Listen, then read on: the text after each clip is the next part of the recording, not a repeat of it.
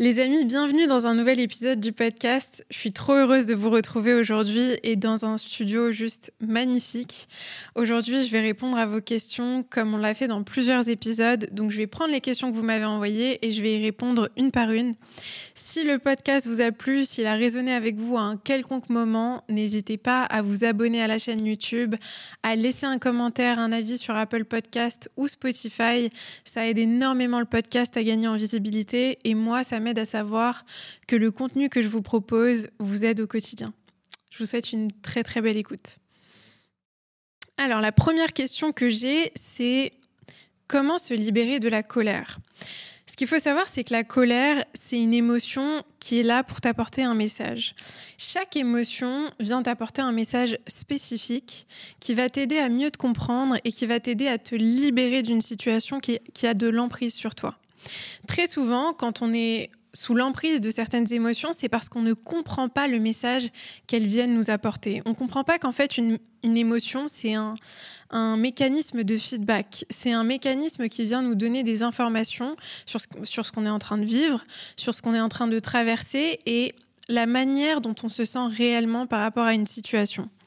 Quand tu ressens de la colère, c'est très souvent parce que il y a quelque chose dans la situation que tu as vécue qui vient réveiller un sentiment d'injustice. À un certain niveau, tu sens que tu es en train de vivre quelque chose qui ne résonne pas juste avec toi. Ton corps t'envoie un message et te dit ce qu'on est en train de vivre là actuellement, c'est pas OK. Le problème, c'est qu'on a tendance à ignorer totalement les signaux du corps et à ignorer les, les messages que nos émotions viennent nous apporter. Donc, ce que je te conseille, si tu es en train de vivre une situation ou si tu as vécu plusieurs situations où tu te sens en colère et tu as du mal à te libérer de cette colère, tu as du mal à hum, passer à autre chose, à te sentir en paix à l'intérieur de toi-même parce que finalement, cette colère, elle prend beaucoup plus d'ampleur et elle a de l'emprise sur toi, c'est pose-toi avec toi-même et demande-toi qu'est-ce que ma colère veut me dire Quel message est-ce que ma colère veut me faire passer Si tu t'assois et tu te poses cette question, tu vas te rendre compte que ta colère, elle est là pour te, te dire ce qu'on a vécu, c'est pas OK. Peut-être que tu as vécu une situation qui réveille une ancienne blessure. Peut-être que tu t'es pas senti respecté, tu t'es pas senti considéré, tu t'es pas senti traité à ta juste valeur. Donc quand ton corps ressent de la colère, la meilleure chose que tu puisses faire, c'est de te poser et de te demander qu'est-ce que la colère essaye de te dire. Quand tu fais ça, c'est une technique d'ailleurs que j'apprends dans l'accompagnement nouveau départ qui s'appelle l'étiquetage. Tu libères ces émotions parce que tu les conscientises. Et ça, ça vaut pour n'importe quelle émotion. C'est pas uniquement la colère, ça peut être la frustration, ça peut être la jalousie, ça peut être, euh, ça peut être la l'inquiétude, toutes tes émotions sont là pour te donner un message. Le seul problème, c'est que on ne les écoute pas, on ne s'assoit pas avec elles et on ne cherche pas à les comprendre. Comment es-tu devenu coach et comment as-tu retrouvé une si belle confiance en toi? Alors, la confiance en soi, c'est un énorme sujet et c'est un sujet qui, nous touche tous. On a tous envie d'avoir confiance en nous, on a tous envie d'être charismatique, de se sentir confiant, d'être ancré dans notre corps, de pas douter de nous, en tout cas de pas douter de nous à outrance et de d'avoir de l'assurance dans les décisions qu'on prend. Le problème, c'est qu'on se trompe hyper souvent sur la confiance en soi. On pense que la confiance en soi, c'est un trait de personnalité. Mais la confiance en soi, c'est pas un trait de personnalité. La confiance en soi, c'est une compétence. Et comment est-ce que tu développes cette compétence? Tu développes cette compétence en accumulant des preuves que tu es la personne que tu prétends être. C'est-à-dire que très souvent, on se dit, bah, je vais me répéter des affirmations positives, je vais changer mes pensées, je vais changer euh, mon mindset, ma manière de voir les choses. Et je dis pas que c'est pas puissant de faire ça, c'est hyper puissant de faire ça. Mais c'est pas suffisant. C'est pas suffisant de venir devant ton miroir et de te répéter que tu as confiance en toi. Ce qui va vraiment changer la donne, c'est à quel point tu agis en alignement avec tes engagements. À quel point est-ce que ce que tu dis et ce que tu fais sont en alignement l'un avec l'autre. Quand tu te répètes, quand tu prends des promesses, euh, quand tu prends des engagements envers toi-même, quand tu te fais des promesses, quand tu prétends être quelqu'un et que derrière tu ne prends pas les actions qui sont en alignement avec ce que tu prétends être, tu brises ta confiance en toi. Imagine que tu es un ami qui te répète qu'il va venir faire du sport avec toi tous les jours pendant une semaine. Tous les jours, il te dit Ok, je vais venir faire du sport avec toi demain. Rendez-vous à la salle de sport. À 10h, on se retrouve à la salle et on va faire du sport ensemble. Et imagine que tous les jours, il te répète la même chose. Et tous les jours, toi, tu vas à la salle et lui, il vient pas, il se présente pas. Est-ce que tu aurais confiance en cet ami? Est-ce que tu te dirais, bah, je peux compter sur cet ami, quand il me dit quelque chose, il le fait? Certainement pas. Le problème, c'est qu'on le problème, c'est qu'on fonctionne exactement de la même manière avec nous-mêmes. On prend des engagements envers nous-mêmes et on brise nos engagements en permanence. On néglige nos engagements et on néglige les actions qu'on prend envers nous-mêmes beaucoup plus que les actions qu'on prend envers les autres. À force de ne pas tenir tes promesses et de ne pas tenir tes engagements, tu crées de l'insécurité avec toi-même. Et si tu ne te sens pas en sécurité avec toi-même, tu ne peux pas avoir confiance en toi. Donc vraiment, si je devais donner un conseil pour la confiance en soi, je dirais que ça passe vraiment par les actions que tu prends. Ça passe par qui est-ce que tu choisis d'être quand c'est dur? Qu'est-ce que tu choisis de faire quand c'est vraiment dur?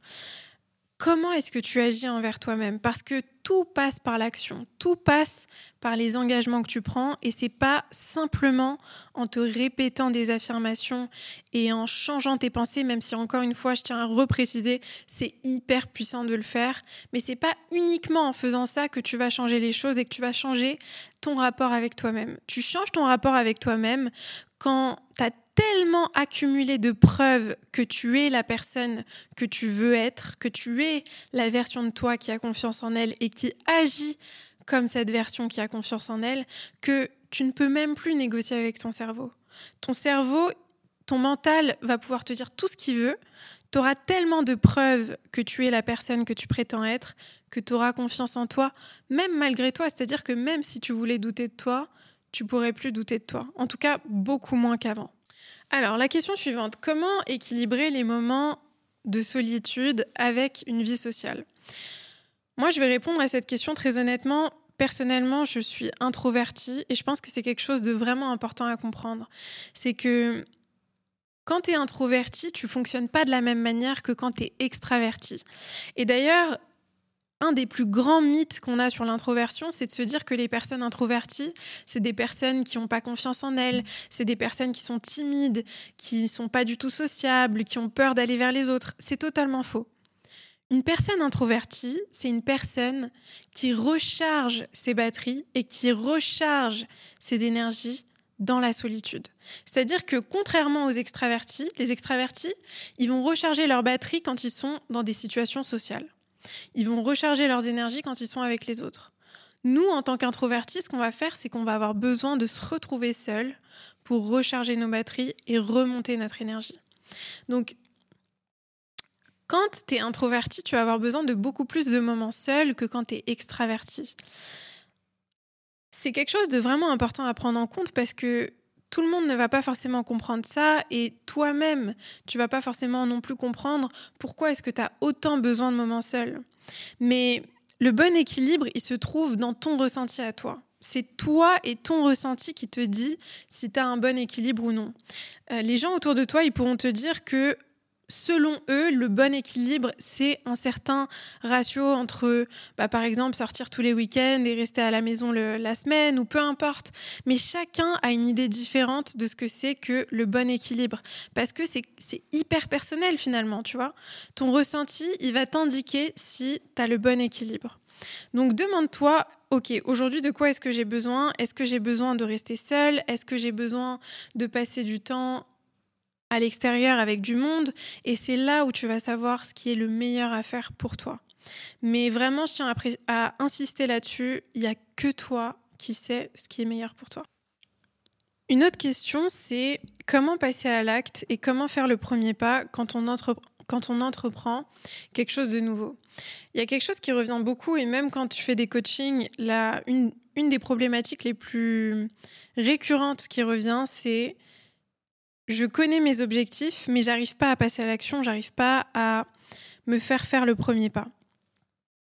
Ce qu'il faut comprendre, c'est que en général, quand tu n'arrives pas à passer à l'action et quand tu as énormément de résistance en toi à passer à l'action, mais que ton objectif, il est très clair, tu sais ce que tu veux, tu sais ce que tu désires, mais tu as du mal à passer à l'action, c'est que très souvent, il y a une peur inconsciente qui t'empêche de passer à l'action. C'est-à-dire que ton subconscient, il stocke tes peurs, tes blessures, tes croyances, tes...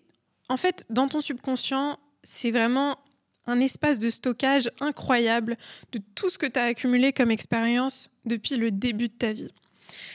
Très souvent, on ne se rend pas compte, mais il y a des peurs qui nous empêchent de passer à l'action. On sait qu'on a envie de quelque chose, mais on ne comprend pas pourquoi on n'arrive pas à l'accomplir. Ça peut être n'importe quel objectif.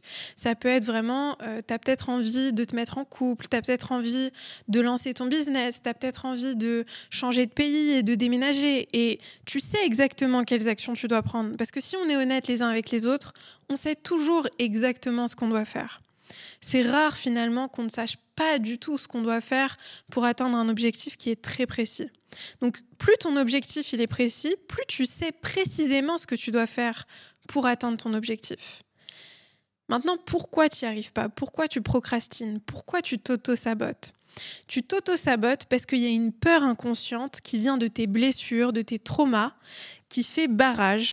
Parce que ton cerveau, c'est ton allié et ton cerveau est là pour te protéger en danger. Il est là pour te protéger de revivre certaines blessures. Donc pour ça, il va t'empêcher de passer à l'action parce qu'il va considérer que là où tu veux aller, il y a un danger. Donc demande-toi dans l'objectif que tu veux atteindre, qu'est-ce qui te fait peur précisément? Si ton objectif c'est de lancer un business et d'atteindre l'abondance financière ou peut-être que ton objectif c'est de voyager et d'aller dans un autre pays, tu sais que tu en as très envie mais en même temps tu ressens beaucoup de résistance, tu ressens beaucoup de barrières demande-toi ce qui te fait peur. Qu'est-ce que tu, qu'est-ce que tu perdrais à atteindre cet objectif? Ou qu'est-ce que tu gagnerais que tu ne veux pas gagner? Je te donne un exemple qu'un ami à moi m'a donné qui s'appelle Pierre David. D'ailleurs, c'est un excellent coach. Il a écrit un livre qui s'appelle L'identité gagnante, qui est un très très bon livre. Et il m'expliquait qu'en fait, très souvent, les sportifs de haut niveau ont envie d'atteindre la première place du podium. C'est-à-dire que tu as des athlètes, des sportifs de haut niveau qui ont, qui ont envie d'être les premiers. Ils savent précisément ce qu'ils doivent faire pour être les premiers sur le podium. Mais pour une raison ou pour une autre, à chaque fois, ils tombent deuxième ou troisième ou quatrième, ou peu importe. Mais jamais premier. En travaillant avec ces personnes-là, ils se rendent compte qu'en fait, il y a quelque chose dans le fait d'être le premier qui leur fait peur, qui les repousse, qui les dérange et qui les rejette inconsciemment. Ça peut être par exemple le fait de devenir quelqu'un d'arrogant. Peut-être que tu as un sportif qui va vouloir être premier sur le podium, mais en même temps, inconsciemment, dans son enfance, dans son adolescence, dans son parcours, à un moment donné, il a associé le fait d'être le premier, d'être le meilleur, à de l'arrogance. Et s'il rejette l'arrogance, s'il considère que l'arrogance, c'est quelque chose de mauvais, au niveau de son subconscient, il va rejeter le fait d'être le premier sur le podium. Parce qu'il va considérer qu'il y a un danger, le danger étant de devenir quelqu'un d'arrogant. Quand tu commences à travailler sur ces peurs inconscientes et que tu déconstruis ce que tu as comme peur à ce niveau-là, et la manière dont tu perçois justement ce que tu vas perdre ou ce que tu vas gagner en atteignant ton objectif, tu passes à l'action. Et tu passes à l'action sereinement t'as plus aucune barrière, t'as plus aucun frein pour passer à l'action. C'est vraiment ça, ça qui est important de comprendre. Après, il y a d'autres paramètres à prendre en, compte. Parfois, on passe pas à l'action parce que on n'a pas réellement envie d'atteindre l'objectif qu'on s'est fixé. Peut-être qu'on a internalisé un objectif qui vient du monde extérieur et qui ne nous appartient pas. C'est très important de se demander est-ce que l'objectif que j'ai, c'est mon objectif? Ou est-ce que c'est pas le rêve des autres pour moi? Quand tu commences à te poser cette question et que tu te demandes est-ce que ce que je veux faire, est-ce que ce que je veux atteindre, ça résonne réellement en moi? Est-ce que ça vibre vraiment en moi? Tu vas avoir une idée claire de ce que tu veux et de ce que tu veux pas. D'ailleurs, j'ai une question là-dessus qui était hyper intéressante. C'était quelqu'un qui me disait comment est-ce qu'on sait que ce qu'on fait est aligné pour nous ou non? Je me suis longtemps posé cette question parce que moi, dans mon parcours, j'ai testé tellement de trucs. J'ai voulu lancer un e-commerce, j'ai voulu lancer euh, différentes marques d'ailleurs, euh, différents business. J'ai essayé vraiment plein de trucs. Et à chaque fois, je me disais, mais est-ce que je suis sur la bonne voie? Est-ce que, est que ce que je fais est vraiment aligné? Avec du recul aujourd'hui, je peux vous dire que ce que je fais aujourd'hui, c'est totalement et 100% aligné avec moi-même. Et si je devais donner un peu la recette magique pour savoir qu'est-ce qui est aligné et qu'est-ce qui n'est pas aligné à soi, je dirais que quand tu fais quelque chose et que il y a cette question qui apparaît dans ton esprit quelque part et tu te demandes est-ce que je suis aligné Est-ce que ce que je fais, c'est aligné à moi?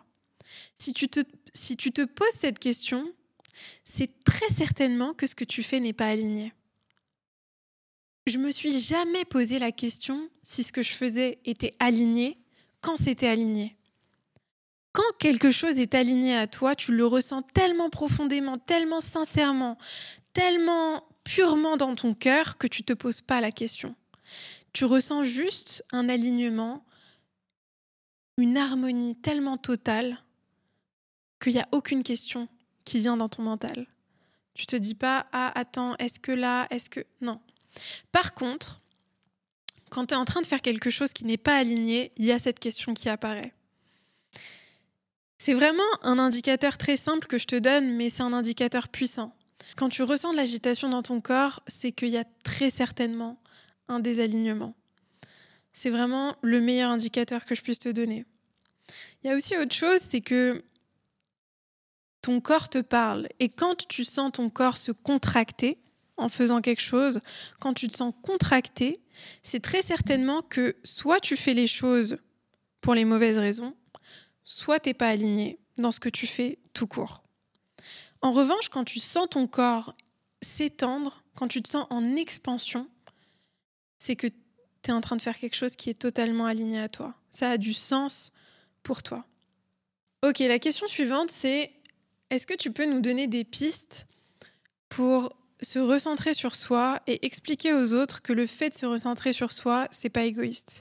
Il y a une citation de Kayen Anderson que j'adore qui dit Quand tu restes dans un environnement qui ne t'apprécie pas à ta juste valeur, tu vas diminuer ta lumière à la taille de ce qu'ils peuvent supporter. C'est vraiment une citation puissante parce que très souvent, on se diminue, on s'adapte, on est dans la suradaptation de ce qu'on considère que notre entourage veut de nous ou de ce qu'on considère que les autres attendent de nous par peur d'être abandonné, par peur d'être rejeté, par peur d'être incompris tout simplement. Sans réaliser qu'en faisant ça, on s'abandonne nous-mêmes.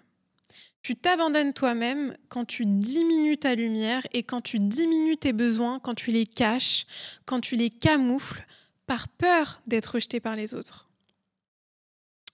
Moi, il y a quelque chose que je dis toujours, c'est que les bonnes personnes t'aimeront exactement comme tu es, t'aimeront et te respecteront avec tes limites, avec tes besoins, avec tes, ressentis, avec tes émotions. Les bonnes personnes t'aimeront exactement comme tu es.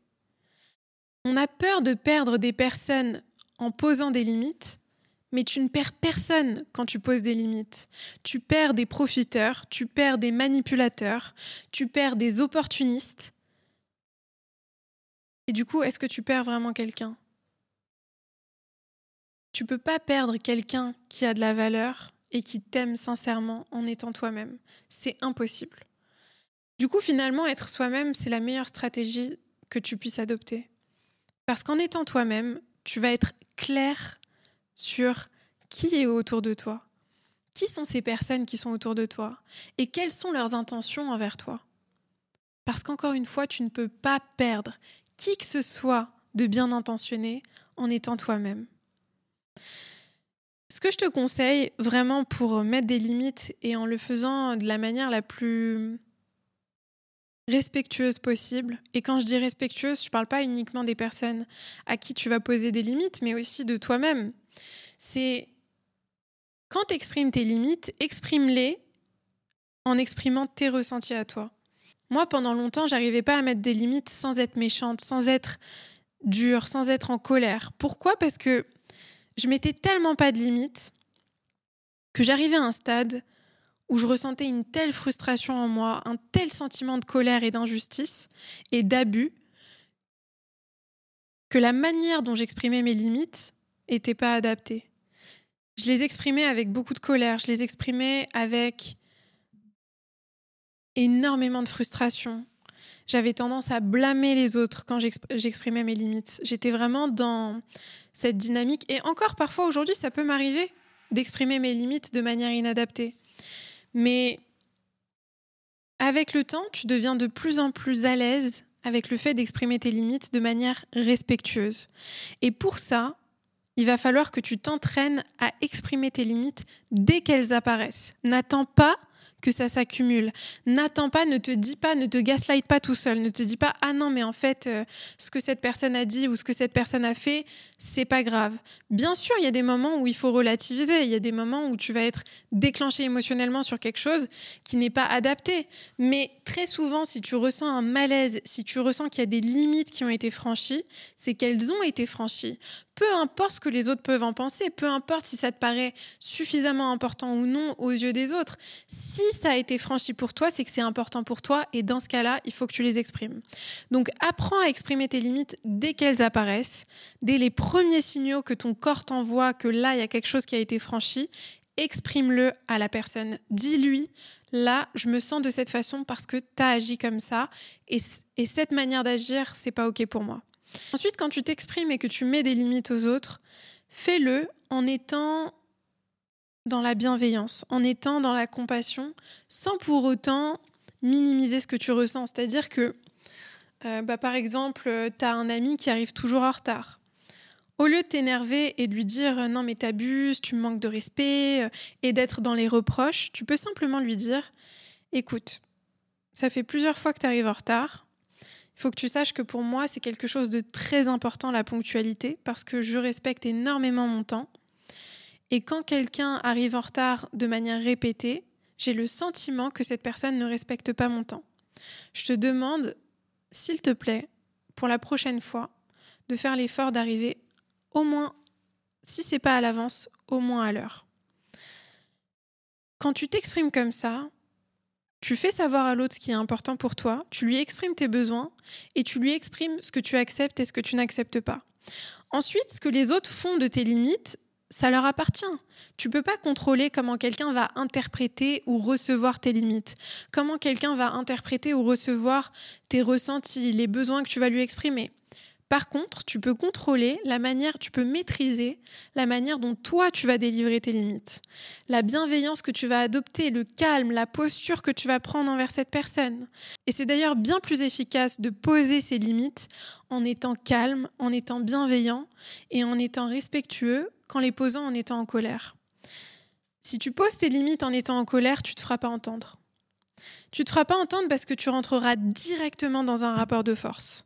Par contre, quand tu exprimes tes limites de manière calme et posée, tu as beaucoup plus de chances de te faire entendre et donc de te faire comprendre par l'autre. Ça ne veut pas dire que tu te feras toujours comprendre et ça ne veut pas dire que tu seras face à des personnes qui les respecteront systématiquement, mais au moins tu te donnes la chance d'avoir une discussion ouverte, mature et constructive.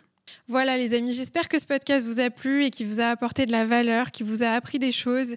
Si c'est le cas, n'hésitez pas à mettre un petit commentaire sous la vidéo YouTube, à vous abonner, à laisser une note sur Apple Podcast ou Spotify. Ça compte énormément pour moi. Je vais régulièrement sur les plateformes et sur Apple Podcast pour lire vos avis, lire vos commentaires.